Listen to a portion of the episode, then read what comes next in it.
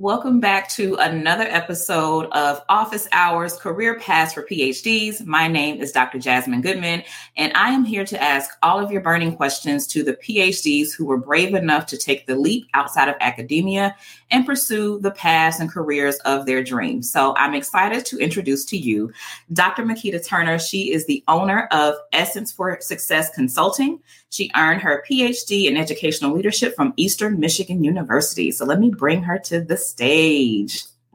Hi, Dr. Turner. Hello, hello. Thank you so much for joining us today. Um, Maryann was so excited to speak with you and just to kind of learn about your journey. So I just want to, like I said, jump right on into the conversation um, and just learn what prompted you to pursue your PhD specifically in educational leadership. Sure. So um, I was working in higher education. So, working in higher education, I really uh, saw that in order to have any type of impact or have a seat at the table, have your voice be heard by leadership and things of that sort, that you needed to pursue a doctoral degree. Like a, mm. they only wanted to speak with people or listen to people who had these degrees. Or in order to get into those roles, the leadership roles, you needed to have a uh, some type of PhD doctoral degree to even be a part of the conversation in general. So that's what prompted me. You know, I said, in order for me to even have some type of impact in that way, I need to do this. So that's what I ended up um, deciding to do. And that's what gave me kind of the spark to to pursue the degree. Okay, so you're into your doctoral program. What were you thinking you wanted to do with your degree when you first started? Oh, that's okay. So, because you know that changes. okay, that changed, right?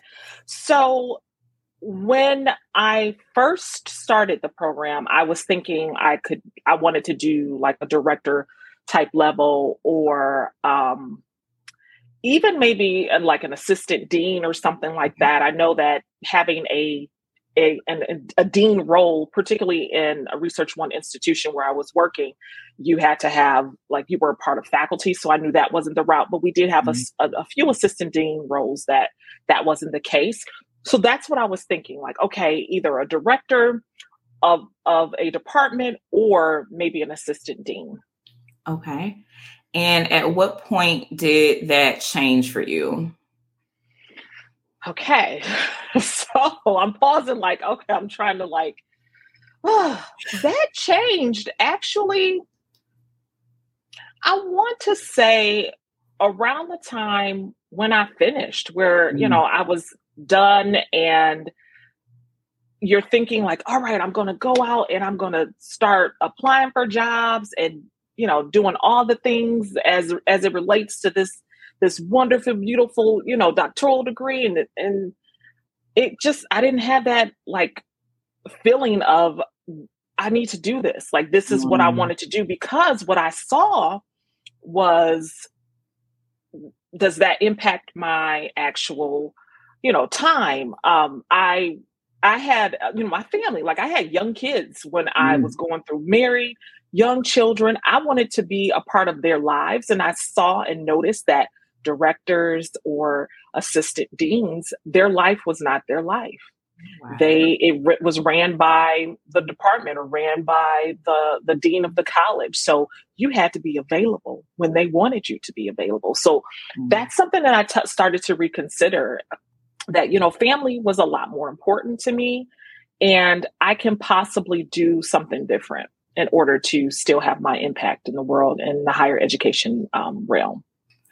Once you had that revelation, what was your journey to find that that next career move? So the journey was a lot of soul seeking, a lot of figuring out. Okay, so you want to make money, right? Because that's another thing. Like you know these roles did come with an income that was you know some was important to myself and my family as well but how are you able to still do the work and be excited about the work and also have the income that you were looking for mm-hmm. that I really to be honest that I expected with a with a PhD. I'm like I expect that I make a little bit of change, right? So that's something that I was really thinking about and interested um, in trying to figure out. So it was a journey of me going through and deciding, well, what is next? What are some of the things that you like to do? So I actually um, worked with a coach. I worked with an okay. executive coach to kind of have these conversations and um, what my executive coach and I kind of came up with, or what she kind of coached me through, was all right, Makeda, these are the things that you actually like doing. Like, I really do enjoy working with people and helping them grow personally and professionally. So she said, why don't you become a, a life coach, like go through a coaching certification? okay, tell me more. So I did, I took a summer to like do extensive research after, um, and actually this was the summer after I completed. So I completed in um, April of um, 2017 and I went through and kind of you know, try to figure things out. And then actually that following summer of 2018, I tried to figure it out. Okay, I think I want to do this. I'm thinking I'm exploring. So I was exploring, going through, having conversations. And in 2019 is when I enrolled in a, a coaching program and to be a certified coach. And I specifically enrolled in a program that had academic coaching. Okay. Okay.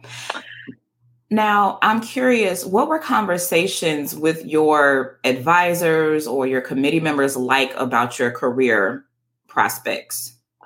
So, one of the things that was really great is I had um, a supportive um, chair and advisor.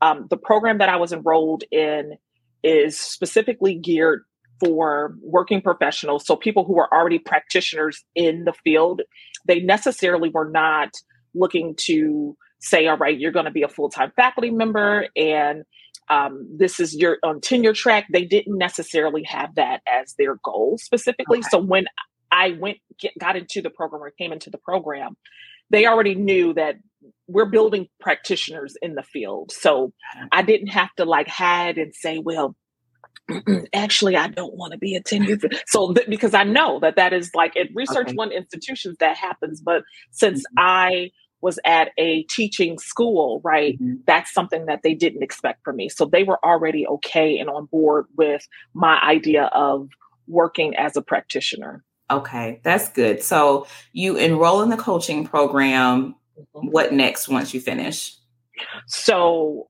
after that, you know, I went into the coaching program and just to let you know, I went in to actually work with working mothers because at the time, you know, I was in that area of okay, I'm I'm finishing or doing this this PhD program. I have young children. At the time, um, my kids were one and two when I started the program. Um, so trying to go through and with very, very young children. It was times that I had to take them to class. Yes, uh, at that time, a two and a three year old in a class in uh, quantitative research. so that was interesting.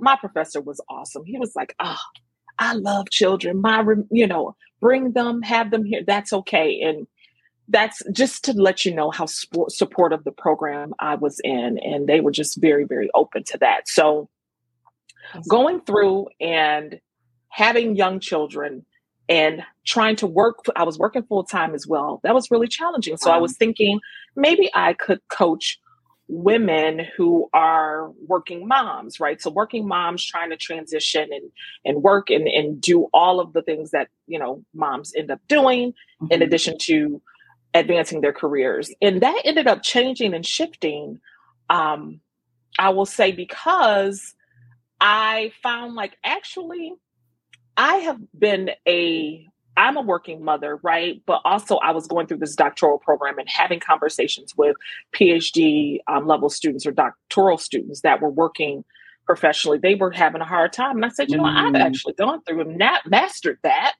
it was rough, but I mastered it. Let me, I think this is where I need to be because I already, I was working with students in general um, within my roles I worked as an academic advisor. I worked as a assistant director and uh, working with students and, and advising them, coaching them, and through that space. Also, I was a wellness coach on, on campus too. So those were kind of the things that I was doing already that that was a part of my um my gift, right? Like I mm-hmm. felt like I just was really skilled at that and really good at it. So I said, let me try to figure out a business that helps doctoral students in a way. Right. And you know what's interesting? I think you might be the first parent that we've had come onto the uh, show oh. or the podcast where okay. they were raising children while mm-hmm. going through their doctoral program. Kind of tell me a bit about how you were able to manage that because you have these two young babies yep. the demands of a doctoral program. What was that like for you?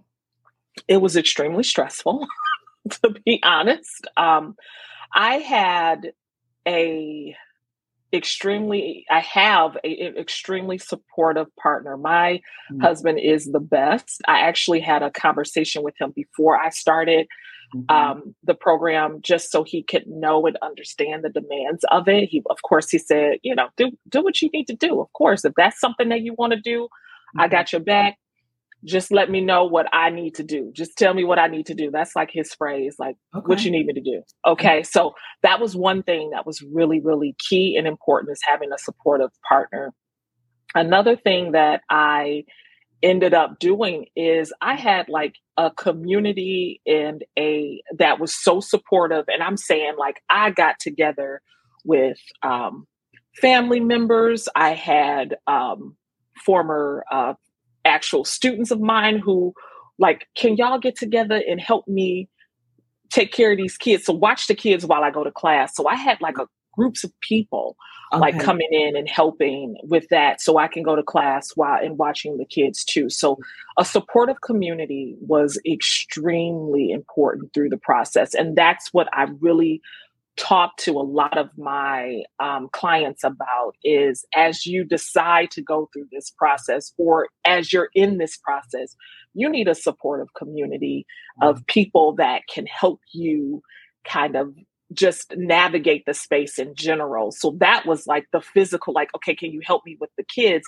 Then I had the emotional and the mental side of things kind of going through in, in the process as well. So uh, I had friends that had already completed a, a PhD or doctoral program that I used as a support system, some that were going through the same program as well, or a different program at a different institution. Mm-hmm. I talked to them about different things because I just needed that support. Mm-hmm. And to be honest, I did have a therapist too. So yes. that was something that I mm-hmm. had going through and having these conversations because you just need all of it. So I had all, I had like this warm, heated blanket that was just around me, right? That, and it was stressful, absolutely. But it was, I had so much support from different friends and family members, and um, that they were just rooting me on the along the way. My husband just rooting me on. So it was just really, really great. So that's kind of what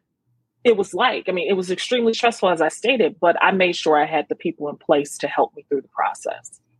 Yeah, they always say it takes a village to raise a child. I think it takes a village to support a PhD student because yes. no one really understands. Like, you can have the, like, my mom was, and my parents really were just completely supportive through the program, but they had no idea what I was going right. through, the experiences when I said I had to do homework or write a paper. They're mm-hmm. thinking, the concept of writing a paper has changed drastically from like undergrad to my master's program. So they offered the support that they could, but it's great that you right. were able to still build community with people, whether it was within your right. cohort or just people that had the experience of pursuing a doctorate. Um, so once you get into, you know, the your certification program, you decide you want to focus on working parents. What next for you? So what was next was trying to and i still was working right? So i worked full time at the time as well but trying to figure out what my niche was. So mm-hmm. okay you want to work with doctoral students. Um, what does that mean and what does that look like? Mm-hmm. so I, I did go through a few um, processes where i tried to figure out that space but i ended up you know, saying, all right, this is where I wanted wanted to do. and so my business in in terms of opening the the coaching and consulting business um i wanted to make sure that i was going to i was able to serve the the right group that was for me so my kind of my my pop person or my perfect client mm-hmm. so i ended up thinking about people who worked full time, like who were professionals, working professionals going through a doctoral program. So that's kind of what I thought about, like that would be my niche. But, you know, I've been able to work with students that are full time um, PhD students or doctoral students as well. That so they're going to their into their programs full time, but because they need the support as well. So that process um, took a while. You know, I did do a few um, coaching programs in terms of business coaching programs, trying to figure out where I, I needed to land in my business and, and the type of pieces that I needed to put together. So I did um, invest in that too. And where I've landed is just being able to work with um, doctoral students that are in, in women of color. And that's another thing. I wanted to help women of color professionals that were going through the program. So, you know, I, I help students of color kind of navigate that doctoral process and to obtain the support that they deserve right as they're going through the t- the doctoral program so that's kind of kind of the things that i said that's what i want to do that's it right there now i recall extreme poverty when i was in my program mm-hmm. like mm-hmm. my stipend was mm-hmm. not what it needed to be i was grateful for it but it was not what it needed to be how are students able to support or finance your program where in a way that it's beneficial to them, but they're still able to get the it's not adding like additional financial stress. And I don't sure. yeah, I'm just curious about that. Sure. So I've worked with a lot of students that are working professionals, so they work professionally, you know, so they're mm-hmm. still working, so they're they do have some income.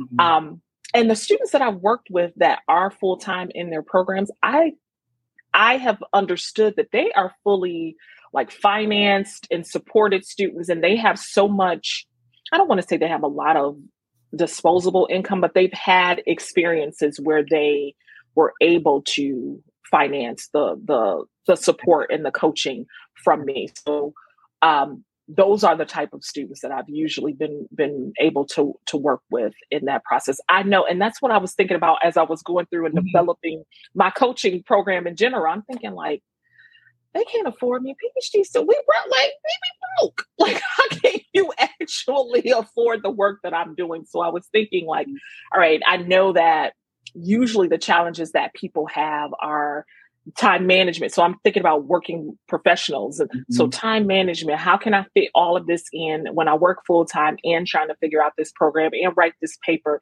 And yet I got to do this research thing. So that's what I was targeting, but I've still been able to I work with students that are in programs uh, full time as well, and they've just been able to pay for it, which has been great. And I think that they just really have a supportive um, program. That's usually what I've heard from them. Okay.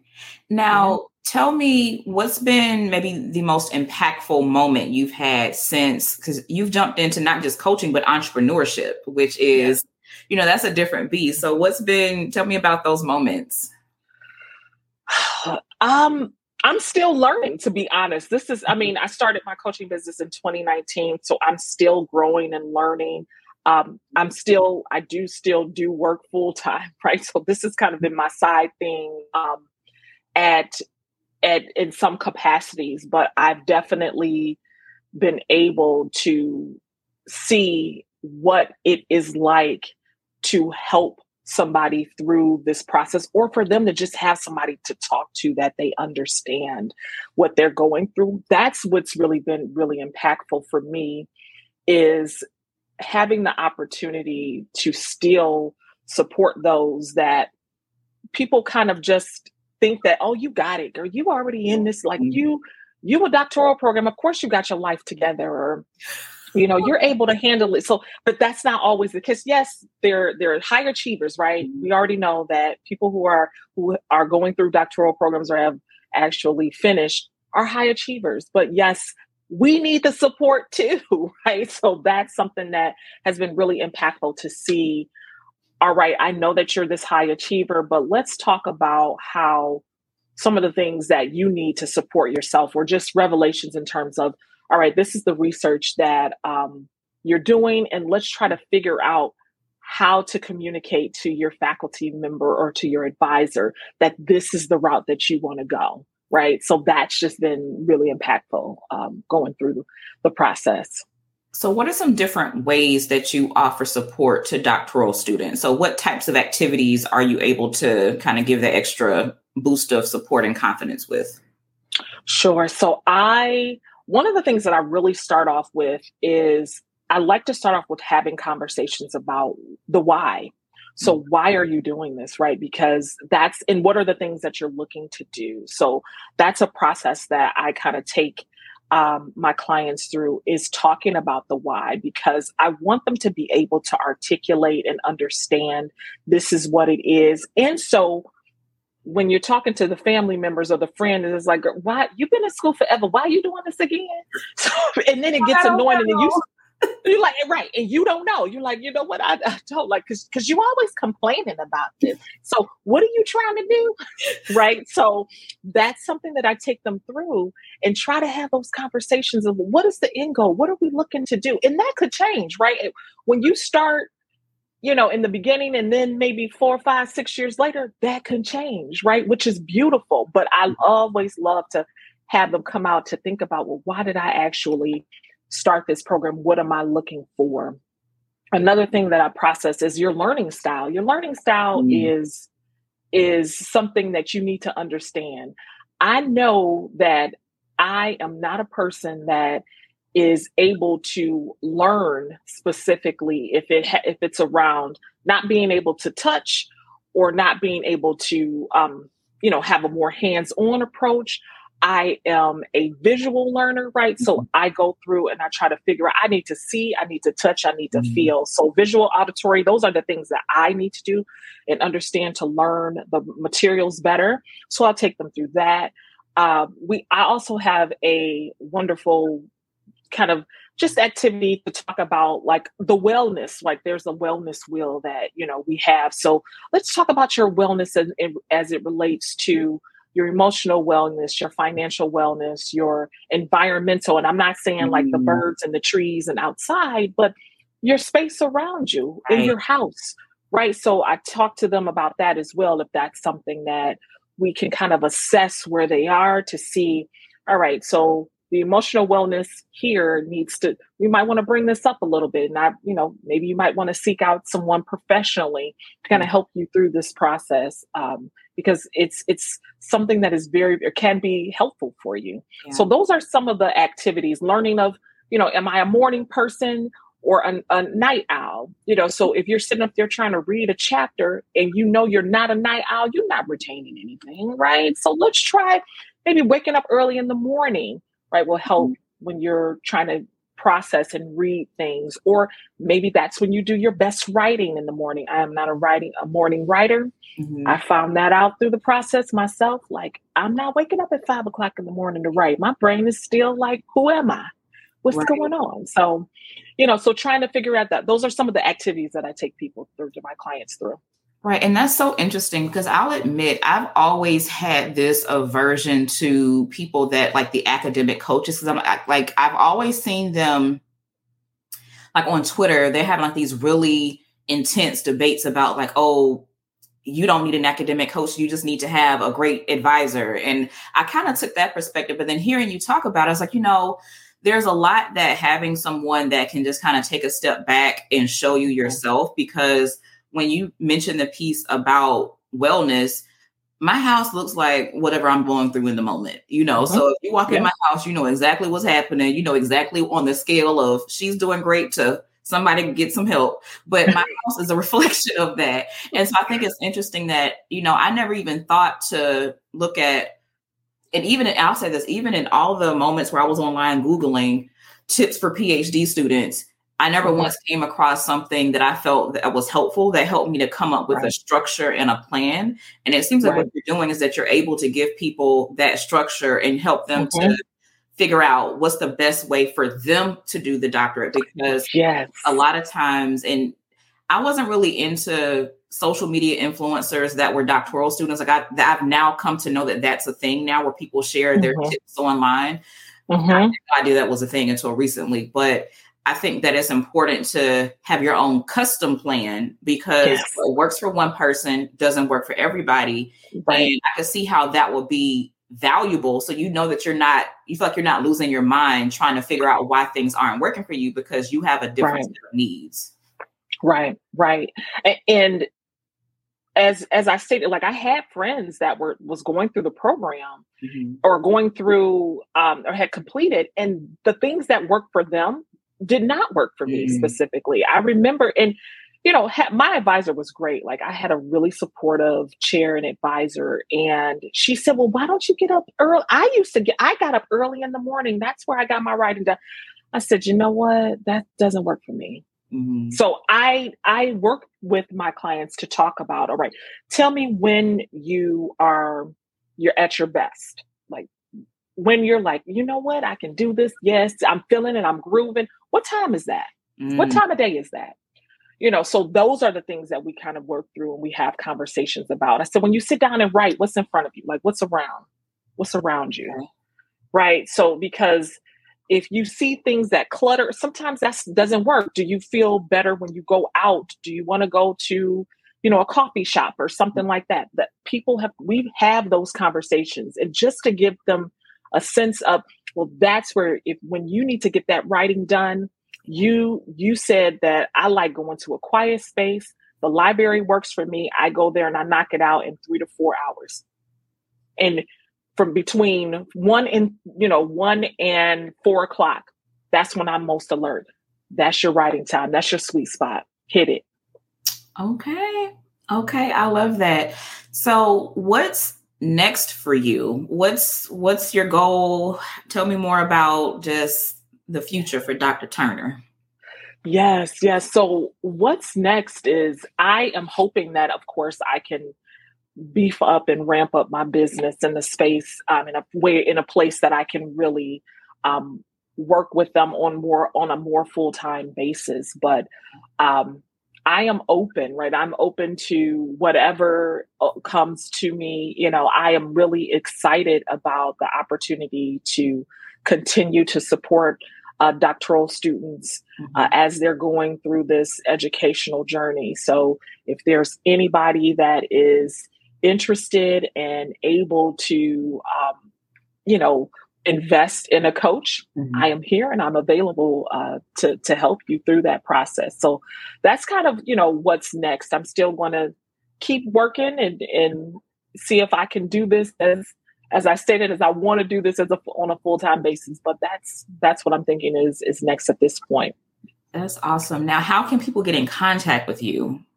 Yes, yes. So I do, they can contact me through my website, uh, www.essence, the number four success.com. I'm also on Instagram as well, Essence for Success um, is my handle for for Instagram as well. So you can definitely contact me there. But my website is where people can really find um, more information. I have some free um, downloads that you can can okay. u- utilize as well on the website. So just to have some things to kind of help through the process. So that is really um, something that I'm interested in continuing to do and yeah. helping people that way. So thankfully, Dr. Maryann has messaged me because I completely forgot about one of our segments, which is the mentorship moment. So, okay. mentorship moment is where we just, you know, thinking back to when you first entered your doctoral program, what mm-hmm. advice would you give yourself? Hmm. The advice I would probably give myself is it's okay to create your own timeline and your own mm-hmm. space. Um, I think that, you know, you don't know what you're going like when you enter in the program you don't know really what to expect mm-hmm. but i do definitely feel i I had a picture in my mind that it would be a certain way. And it really wasn't quite that way, right? So you can you define your own success, right? So these are the things that I'm I'm thinking in my mind as I would tell mm-hmm. myself like you define your own success, you define your own happiness. You do what's best for you. And I definitely figured that out. I want to say near the end of the process, I want to say like I figured that out. And also knowing who you are, like knowing what mm-hmm. you want to do. Yeah. I think people love to tell you what they feel you should do or what you're good at. And like you should keep doing that. I have a lot of experience of people doing that for me, like, oh, Makeda, you're really good at, you know, working with so and so and, you know, this group of people. Like, you know, it's just my personality. Like, mm-hmm. I get along with just about anybody. I could, you know, I'm down to earth, so that helps. so oh. people feel connected. So, um, but I don't know if I want to do this, right? Like, mm. I don't mm. know if I want to do academic advising for the rest of my life and fighting with kids in terms of what they need to take to graduate from college. Like, that's yeah. that's it, right? Like, I I was trying to figure out myself. So I would say that's what I would say to to myself, just like it's it's all about you and what you are looking to experience and your own success. Yeah. I think it's also important too, and we've had this come up in other conversations. So one of our favorite quotes is to create your own definition of success. Um. Dr. Amir in our season one, he talks about finding your bliss and being okay with that. Mm. And I think that so much life happens while you're in the doctoral program because, like you said, it, it takes forever to do it, whether it's four years, yeah. seven, a lot happens during that time. And right. so you become a different version of yourself where your goals evolve, your dreams evolve. So being able to check in with yourself periodically helps you to know, okay, am I still on track? Is this something that I even want to do? And being okay with right. taking a different direction because everyone's path is different. We're not all meant to do the exact same thing, and that's boring. Right. I remember telling a friend of mine as I was kind of making my transition out of my doctoral program and I was working on a like some consulting projects and I just said I didn't work that hard to have to work this hard. Like the heart mm-hmm. has to let up and just knowing that I I had a new and different way that I wanted to work. I didn't right. want to, you know, be on the grind. I wanted not to say that I'm lazy, but I want who wants to work hard all the time. Like I want the right the return on the investment in this this doctoral program or degree should be increased income and then a better mm-hmm. quality of life and right. to work hard or to struggle to just do the work. Now, some people love it. I don't love that. I want to be able to have a balance in my life.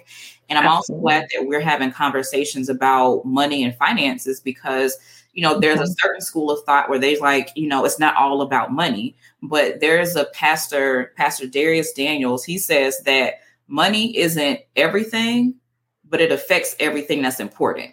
Yep. And I was just like, perfect you're right. You yep. are absolutely right. And so you have to have these conversations because you can stay in this like abstract theoretical plane of what life should be like as a PhD and the impact you're supposed to have out in the world. But if you can't pay your mm-hmm. power, if you can't pay your mortgage, then what are we doing? Like we, right. You know, so I think that that's something that you have to be open and honest with yourself about, you know, what do I want you know, I got this for, you know, partly because I do love the work, but also I want to have a better financial experience. I want to have a better quality exactly. of life and being okay with having that conversation out loud and not being ashamed to do that. Yes, exactly. And and one of the things I think about I think for those that are pursuing their doctoral degrees and their PhDs to be tenured faculty members, mm-hmm. I feel like they and they you they scare you in the process where mm-hmm. it's like almost where it's impossible for you to be successful and feel good going through that process right so that's something that i've always thought like i never wanted to be a tenure faculty member because mm-hmm. everybody who has gone through that process says it was the worst experience like you know they talk about it as if it was the worst experience ever and it was extremely hard and yes once you you know you finish the degree then you have to go through and all these milestones and it's super stressful like that is something that always terrified me. So it never makes you feel great to mm-hmm. even think about that as a path, right? And I wish that wasn't the case. I really, really do. And I know it's it is true that mm-hmm. some institutions do take you through a lot of hoops, uh, particularly women of color or people of color as well, because that is honest, and we have to be honest yeah. about that.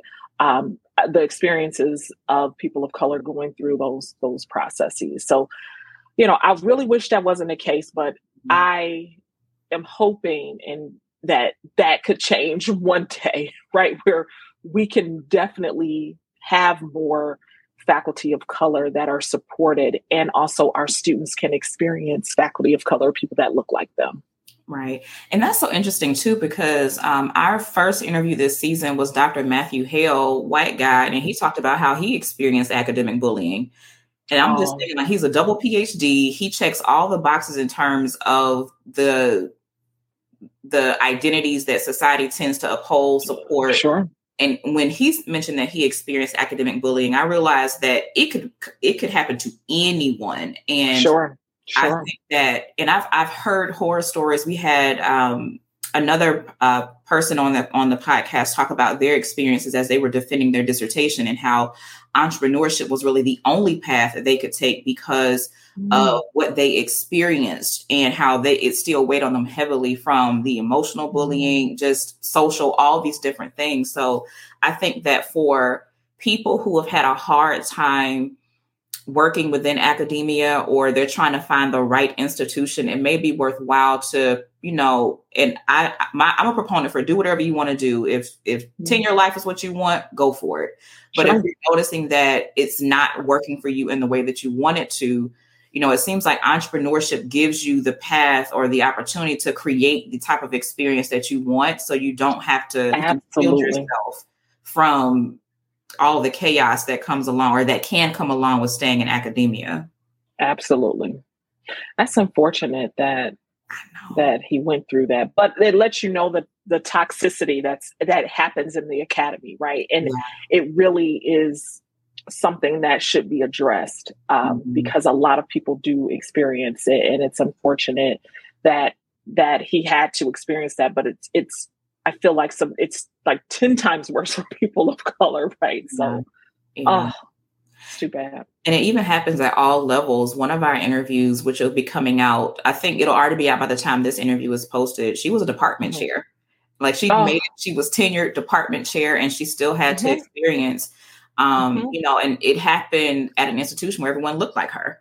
So, you know, oh, it's wow. just, you know, there's a lot that can be said for not being blinded by the ideal view of academia and just kind of working within the reality of you know this is what's happening in my environment and knowing that you don't have to take it you have other avenues right. and i think that the phd is one of the most flexible degrees that you can have you know mm-hmm. there's the subject matter expertise that you have but then there's also just right. a tangible skill set that you can operate in many many different lanes it's just about sure. being able to recognize that, step in and own it and walk in it confidently. Um, because you you don't do all of this work to just be miserable while you're at work. Right. Who wants right. Who wants to do all that time and energy, money if you paid for it um, mm-hmm. out of your own pocket, right? Like I paid for it out of my own pocket. So all of this money Ooh. and I can't even work within the the area that I am interested in working in or doing the things that I am interested in doing. Yeah. So um, it's unfortunate. Yeah. It is just unfortunate. Well, I want to leave this on a high note. So yes. okay, what does your sweatshirt say? I see terminally something. Terminally, terminally degree. degree. Yes. yes. Yes. I love it. I love it. That's the one thing I love. Even just some of the swag that's kind of come out of like I have a brand called the Ratchet Scholar. So I have like a little Martin inspired scholar shirt and. I had a shirt uh, every day I'm dissertating. So I just I love how people are yeah. finding a way to express themselves in these spaces, mm-hmm. but still honor, you know, honor the scholar within. Yes. Yes, yes, yes. Yes. All right. Well, thank you so much for joining us today. This has been such an insightful conversation. We're going to include all of your links in the show notes so everyone can okay. check you out. Make sure you head over to our website. She mentioned free downloads and definitely take advantage okay. of that. And thank you to everyone for watching. So make sure that you subscribe and share this video with a PhD that you love.